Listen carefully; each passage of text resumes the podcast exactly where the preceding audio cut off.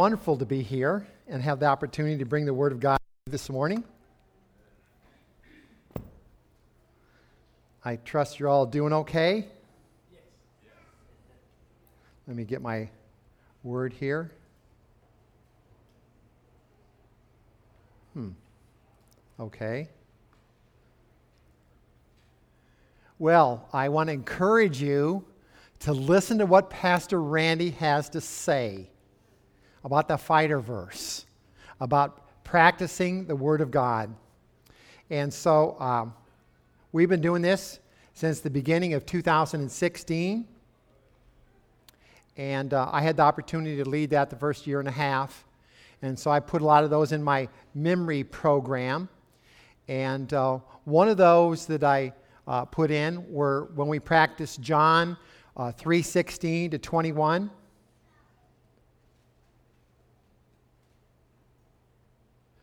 Okay, my Bible program is hidden here. It was on before. Okay, and John 3 16 and 21 goes like this For God so loved the world that he gave his only Son, that whoever believes in him should not perish, but have eternal life. For God did not send his Son into the world to condemn the world, but in order that the world might be saved through him. Whoever believes in him is not condemned, but whoever does not believe, uh, Whoever does not believe is condemned already because he has not believed in the name of the only Son of God. And this is the judgment. Uh, the light has come into this world, and people love the darkness rather than light because their works were evil. For everyone who does wicked things hates the light, does not come to the light, lest his work should be exposed.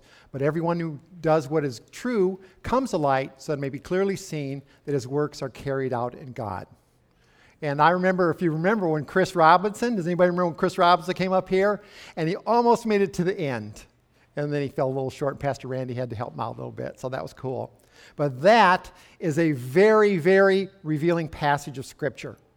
And that's why we want to concentrate on those things, because they teach us so much that God loves us, that He sent His Son for us and that if we believe in Him, the scripture talks about believing in Him, receiving Him, that you're born again and you don't have to worry about perishing.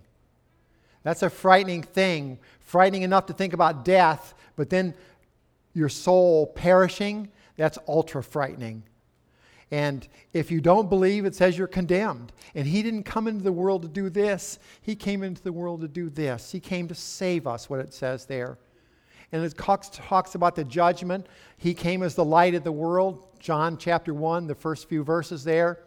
And people don't like want the light. They'd rather live in the darkness of sin and evil. And how sad that is. But by virtue of you being here today, that's encouraging to, or, or encouraging to me because I know many of you here, you know Jesus as your Savior. You are following Him and walking with Him. And you are rejoicing in the light and spreading the light to this community and beyond. So, if you're not if you're here today and you don't know Jesus, it's time to get to know him. Amen. Amen. Amen. So this morning I'm going to be preaching on um, John, excuse me, Psalms chapter 19, what Paula just read. And I want to start out first of all by reminding us of the time when Jesus was uh, passing through Jericho. And the chief tax collector, Zacchaeus, climbed up a tree to see Jesus. He was a short man, couldn't see over the crowd, kind of like I'm only five foot ten, so there's lots of times I can't see over the crowd. And he climbed this tree. Jesus saw him, and Jesus invited himself to Zacchaeus' house. Oh, how cool was that?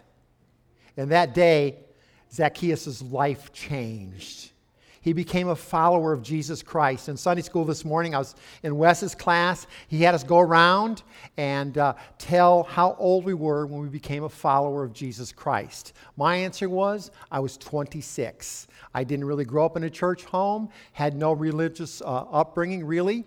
I, I, married this woman who's going to be a nun, and uh, she wasn't really following Jesus. That's why she ended up with me.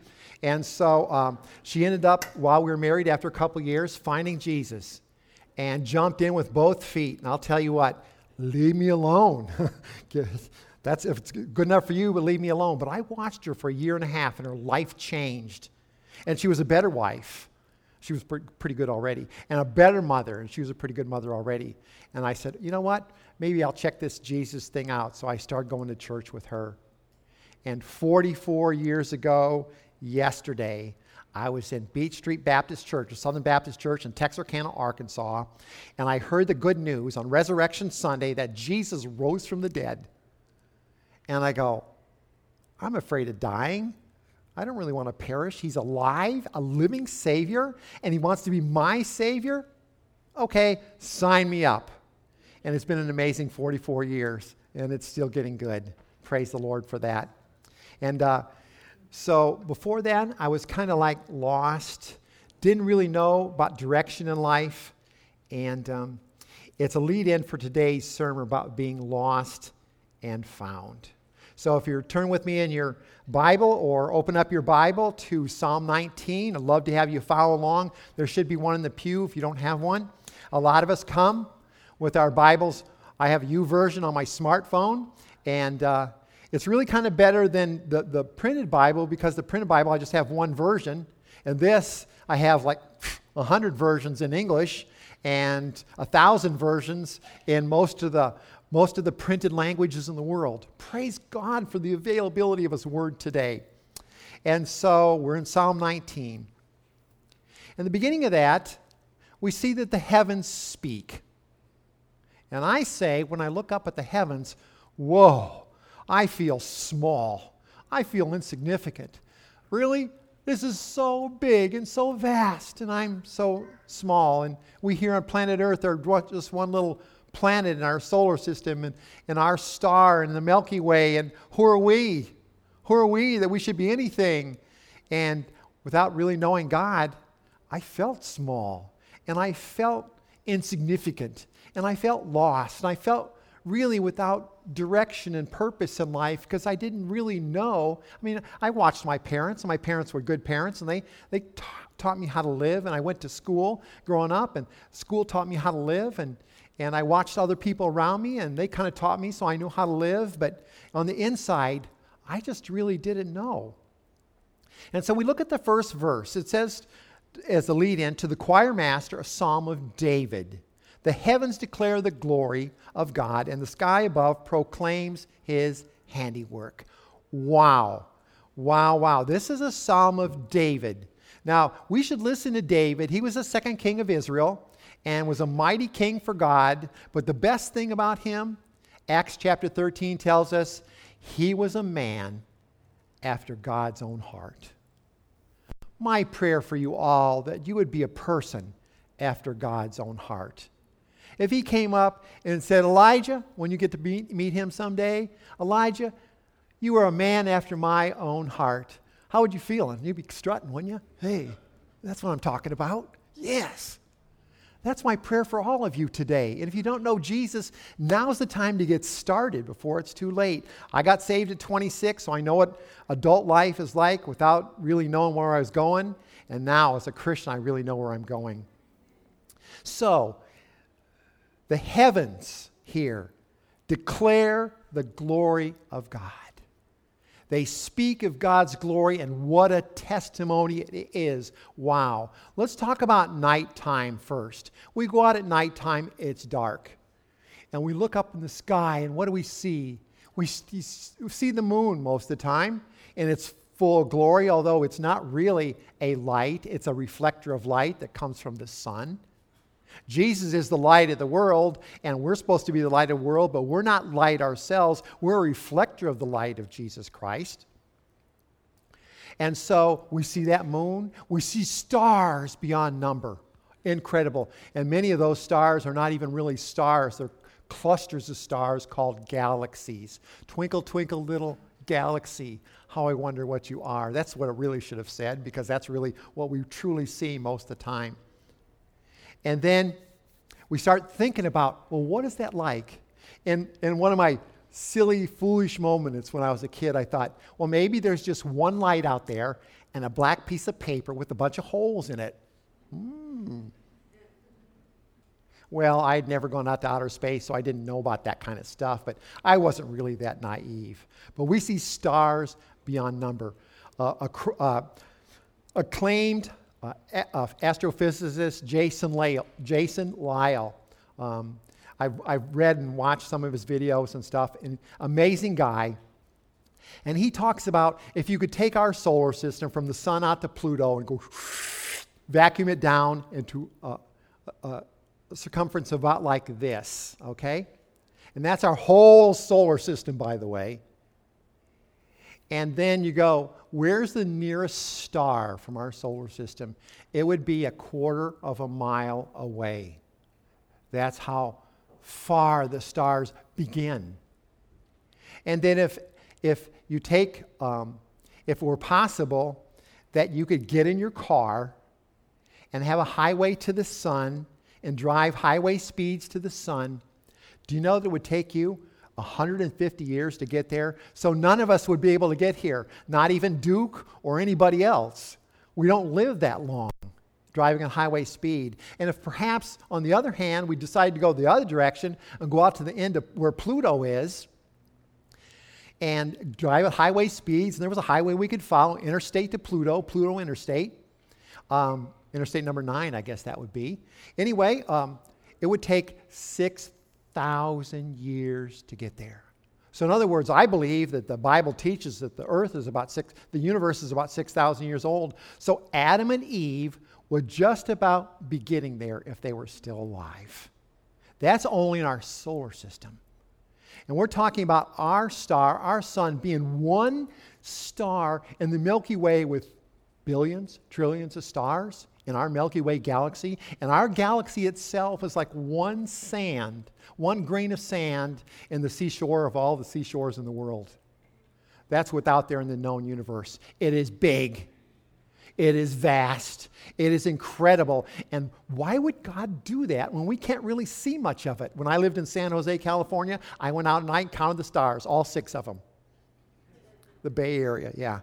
But it's nice to go out where there's no, no city lights and. You can just see, see all of them in their vast array. Amazing. The glory of God. He is so great that it's just an expression of His glory, whether we see it or not.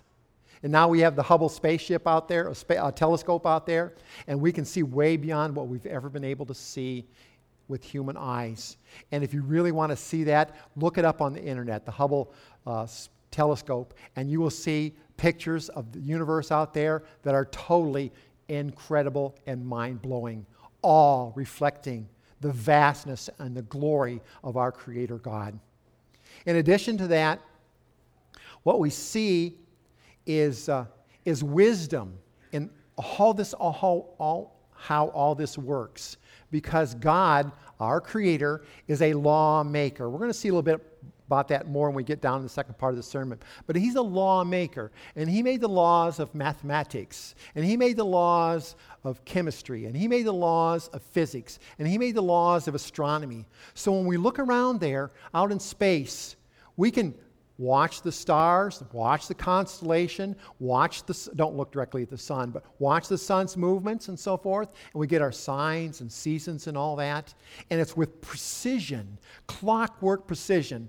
Whether Adam did it 6,000 years ago or one of us does it today, clockwork precision because we have a lawmaker God who made these laws. And we look up and we learn this wisdom as we look in space. Well, how about daytime? We look. We are really blessed. We are really, really, really blessed. And I hate to brag, but we live in Maui. We live in the middle of the Pacific Ocean in the tropics. We got a couple people from Oahu here. Uh, one lady, hi Linda, from you were from the Big Island, right? Did I get that right? Someone, somebody was from the Big Island here today. Who was from the Big Island? Oh, yeah, there you go. She's from the Big Island. Got it. And so we live out here and we get to just see amazing sunrises. And we get to see amazing sunsets with color and beauty and, and, just the clouds and everything. And we look up during the day and we see how great the sky is and the clouds are. Even on a rainy day, we get to see these things. And it's amazing. Why? Because the heavens de- declare the glory of God and the skies proclaim his handiwork. Wow. Let's look at uh, verses 2 and 3 here and 4. It says, Day to day pours out speech, and night to night reveals knowledge. There's no speech, there are no wor- nor are there words whose voice is not heard. Their voice goes throughout the earth, and their words to the end of the world. And I'll stop there. You see, the heavens speak. They speak of God's glory. What a testimony. They always speak. Day to day, it says there. Night to night, it says there. They're always speaking to us. And so when I go outside and look, I go, whoa, this is so unbelievably great and amazing. And who am I? I'm nothing. Wow. And I feel so small and I feel so insignificant. And yet the skies and the, and the heavens declare, declare their testimony without using any words, as it says here. It just keeps teaching us. And it keeps teaching us, as it says in verse 2, knowledge. And as we study the sciences, we see how great and awesome the laws of mathematics and uh, physics and astronomy are if you've studied any of that stuff. And this knowledge is available by us seeing the glory of God in the heavens. In verse 4, their voice goes through all the earth, their words are heard to the end of the world. Not only the heavens always speaking to us, they're speaking to us everywhere on this planet, wherever you go in the world. And I've never been in the southern hemisphere. How many have been in the southern hemisphere? Some people have, a couple of you have. So I don't really know what it's like down there, but I'm sure it's pretty similar to the way it is up here. You look at the amazing skies and the amazing heavens, and God's voice speaks everywhere, not using words. So we see the heavens, we see the skies, God's amazing creative work. We see his sustaining work by us still being here today. Things are still the same and we see his glory beyond compare.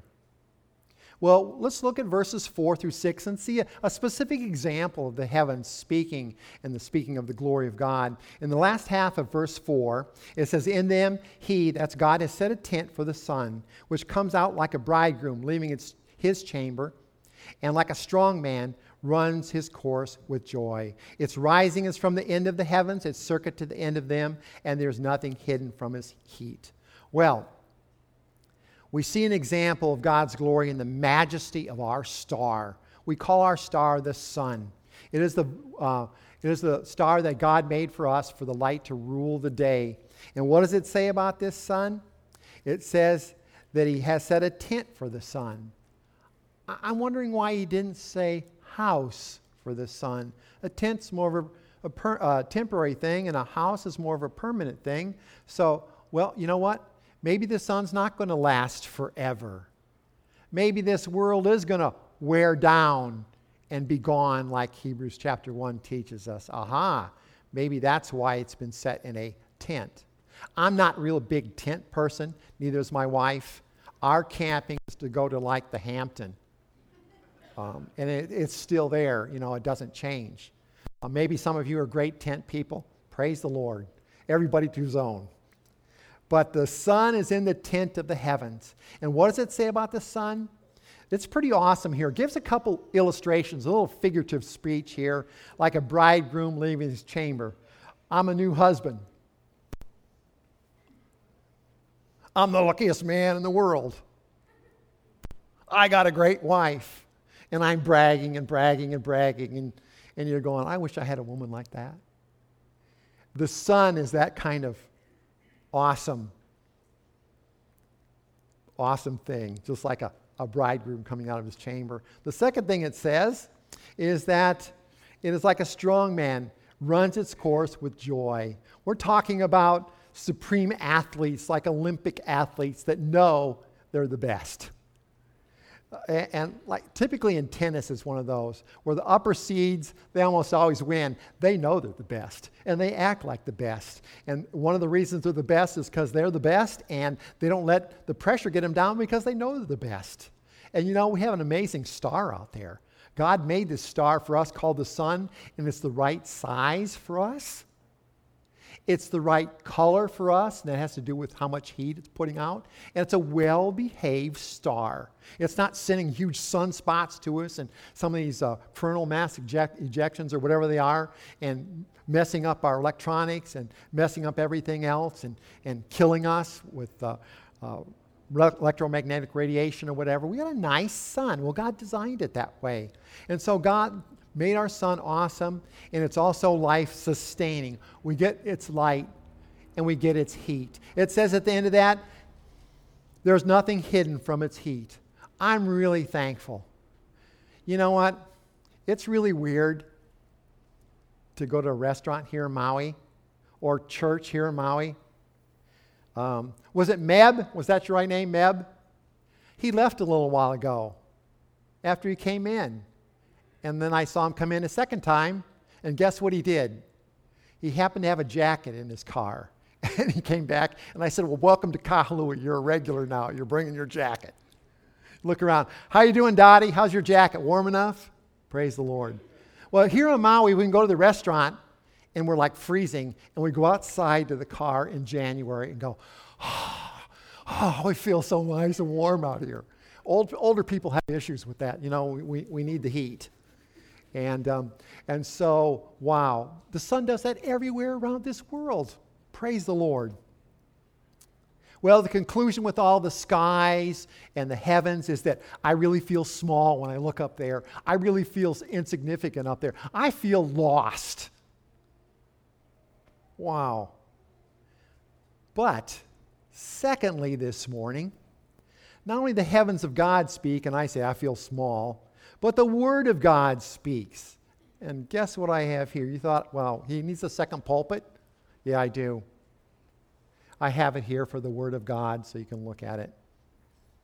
Praise the Lord. The Word of God, the B I B L E, basic instruction before leaving earth. It's God's Word, and we receive it as such here at Kahului Baptist. The Word of God speaks, and you know how I respond? I feel special. I've been reading the Bible for 40, 45 years or so now, and I really feel special when I read the Word of God. And so the Word of God speaks. What does it do? It gives us rules, the rules of life. Let's look at verses 7 through 9 real quick. Verses 7 through 9. I'll get to 10 later, but let's look at verses 7 through 9. It's called here six different things. Six, six different expressions, and we'll look at these. It says, The law of the Lord is perfect, reviving the soul. The testimony of the Lord is sure, making wise the simple. The precepts of the Lord are right, rejoicing in the heart. The commandment of the Lord is pure, enlightening the eyes. The fear of the Lord is clean, enduring forever. The rules of the Lord are true and righteous altogether. Verses 7 through 9. So I'm kind of lost, don't know what's going on in the world and I'm looking for some authority. I'm looking for some rules that, that, that make sense. And I find them here in the Bible. And it calls them here in verse, um, verse 9 the rules of the Lord. And the rules of life is what we're talking about here that you can learn from turning yourselves over to this book the rules of life. Now, it mentions the word in, in your scripture there uh, capital L, capital O, capital R, capital D. That's the English translation of the I am God, the God, the God of the Jews, the God of the church, um, who revealed himself to Moses in the burning bush in the, in the book recorded in, in Exodus. And so he says, I am God, and there is none other. He says he knows all things, he's all powerful, uh, the Most High God, and he would know whether there's any other God or not. So, whatever else people call as God are the vain imaginations of people and or demons. I'm sorry, but that's what he says. That's what I believe. And so, the law of the Lord, it says here, and it said, we all know what law is. I want to drive my car uh, on Honoapiilani at 55 miles an hour, and uh, the law says, well, I can only go 45 or whatever. And if I persist in doing that, I'm going to eventually get a ticket and have to pay a fine or more. And so a law is the law. Then it goes on and talks about the testimony of the Lord. Well, what is written? What does he say in his word? The precepts are basically, that's a pretty strong word. I, I don't really use that word very often, but it's a mandated law. This is the way it is. And the same thing with the next one there the commandment of the Lord. That's a must do. A commandment is a must do from our Creator, our owner, the one who made everything, the authority, and it goes the fear of the Lord. That's an interesting one. It seems a little bit out of place here. However, it's stemming from Him being the sovereign King of the universe, the sovereign and only King, God of the universe. And that's to fear him, that's the righteous thing to do. And lastly, in verse 9 again, the rules of the Lord. So we're talking about where, how do we know how to live? Well, if you look in this book, we get the rules of life. Now, what does this passage say? These are the expressions of God's law. What are their, what are their descriptions? What, what does God say about his law? And what is it? We see in this passage six expressions of their descriptions as well. Not only six expressions of the law, but six expressions of their disciplines. And the first one it says there, the law of the Lord is perfect. Perfect. Perfect only one means one thing, really. It means perfect. There's no flaws in it.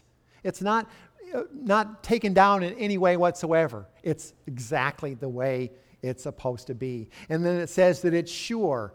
I like something that's sure, okay? I can stand here, it's sure. But if I'm standing here, I'm getting placed where it's not so sure, okay? Certain and like a rock. And then it says that his law is right. And at the end of that passage, altogether righteous. You want to know what's right in the world and what's not right? Go right here. Spiritual law, right. Spiritual laws that aren't in this, wrong. Moral law, what does this say? This is our authority. Go by it. You go any other direction, it's wrong. God even calls it evil. And it becomes wicked too. So, God's description of his law is perfect, sure, right. Then he talks two that are very closely related pure and clean, not contaminated, not stained by any kind of evil. And it's also, number five, lasting, or there specifically it says enduring forever. And number six, it's true. Oh, we want to know what truth is? Like Pilate says, what is truth? And today there's a lot of confusion out there. I'll get to that in a minute. Well, what is truth? In God's word, his laws last forever, and they are true, true, true, found right here. And then lastly, well, that's number six perfect, sure, right, and altogether righteous, pure and clean, lasting, and true. So these rules of life that God gives us in His Word are our authority for living. And who could challenge Him? Are you going to challenge Him? Bill, are you going to challenge Him? Not me. Not anybody. Nobody can stand before Him. Nobody. And I hate to think that some people say someday they're going to stand before God and shake their fist at Him. Not going to happen. Not going to happen. So, we have these rules to life, and all of a sudden I'm getting some clarity in my life. I was feeling small, but I'm getting some clarity. I'm getting some, some, some specialness as I look at these rules for life. Life is confusing. Oh, man, what is true? What is right? How do I know? There's so many voices. There's conflicting voices. And so I think of the people groups. If you look at all the people groups in this world and, and the nations and societies that go along with them, what kind of government should we have? How big of government should we have? Should we not have any government at all? You know, a lot of people like to say that. But would society really manage itself with no government, no, no rules, no enforcers of the rules. And then, what kind of rules are there about maybe taking somebody else's life? Whether you want to do it intentionally or you accidentally do it, no matter what their age or even if they're in the womb.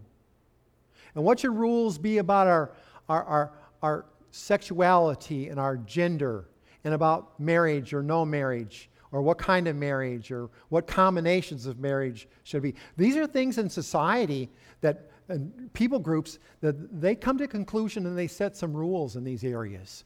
Well, how do we know what should be the right way? Well, we have the rules of life here. So we don't have to be confused anymore. When we look up and see how big everything is and we feel so small and insignificant, we don't have to feel that way because the Creator made you special in His image to have dominion over this earth in His likeness. He says, in our likeness, because he's a Trinitarian God, Father, Son, and the Holy Spirit. Look that up in Genesis chapter 1. And now we can feel special. Matter of fact, when these rules of life take hold in our life, when they drive us to Jesus Christ as our Savior and Lord, all of a sudden we have new life. We're born again. You can see in that John 3 passage that I, I quoted earlier.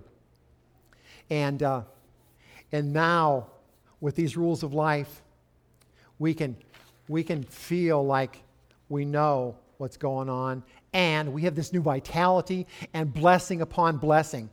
The rest of this passage in verses 7 through 9, uh, those verses give us four um, blessings, and then I'll read verse 10 and get the last two blessings. So there's six blessings as well as six expressions of the law and six, well, I'm just holding up a hand, six expre- uh, descriptions of the law what it, what it provides for us. And the first is, in verse 7, it revives the soul. You start reading this, and it revives your soul. And you know what? Um, you know what the New American Standard Bible translation says? It restores the soul. And the Holman Christian Standard Bible, which is actually this one here that Lifeway, Lifeway quotes during um, our Sunday school pa- our books, uh, it says that it renews the soul. You want some life to you? Get in the Word of God and you'll be blessed. It also talks, number two, about giving us wisdom. It, it gives why, makes wise the simple. Wisdom is very simple. It's all about making the right choices in life. There's some people that are really smart, really, really smart, can quote you all kind of knowledge and facts and figures, but they don't have a clue as to the right choices they make in life. Whoops. Wisdom is not something that's easy. It's hard.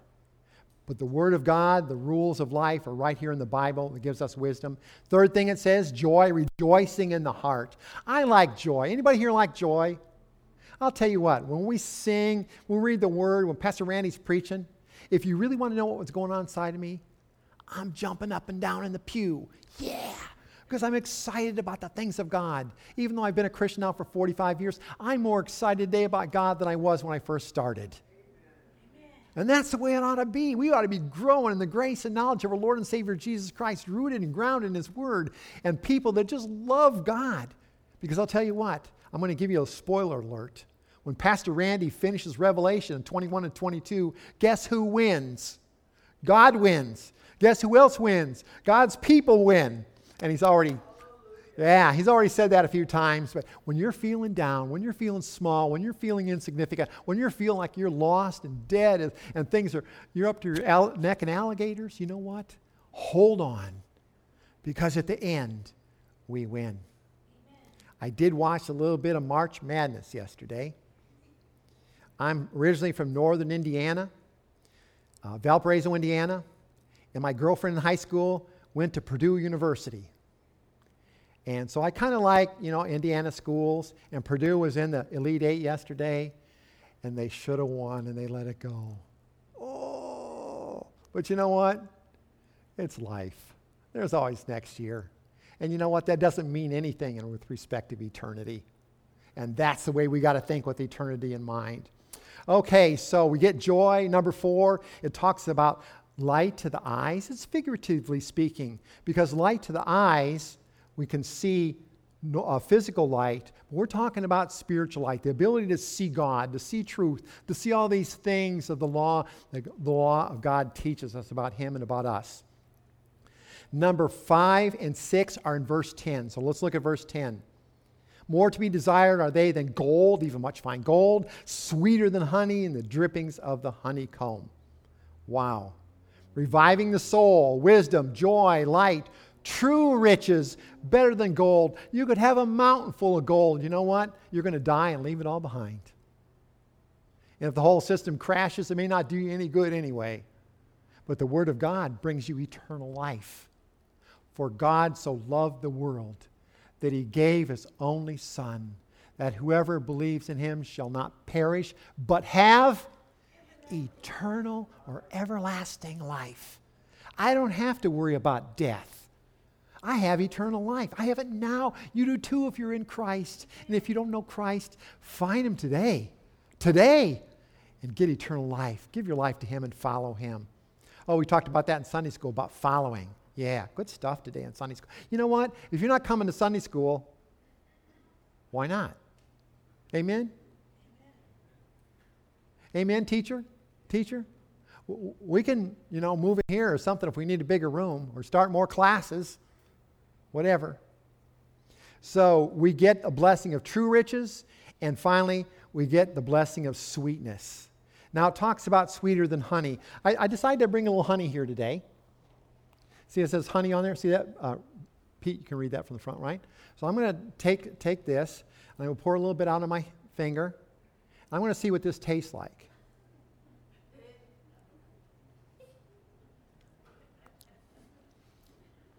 Oh, that is good. That is sweet. I could do this. By the way, I'll leave it here. Um, if you want to wipe it and put, try a little taste when you're done, by all means. Mm. I think I have 99% taste buds that are sweet oriented. But what does it say here? These rules of life, the Word of God, are sweeter also than honey and the drippings of honeycomb. We are totally blessed, totally blessed.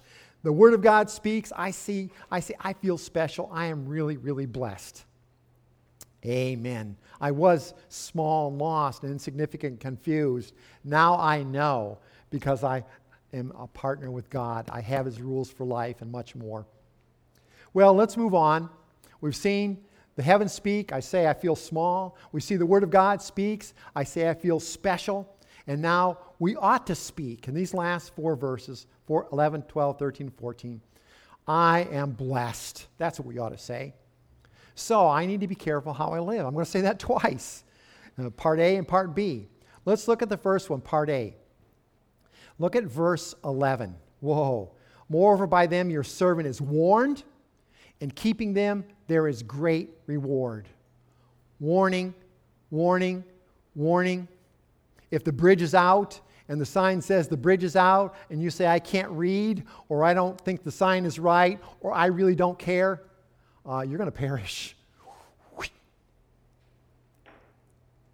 I'm saying that today. God says, You're going to perish if you don't know my son.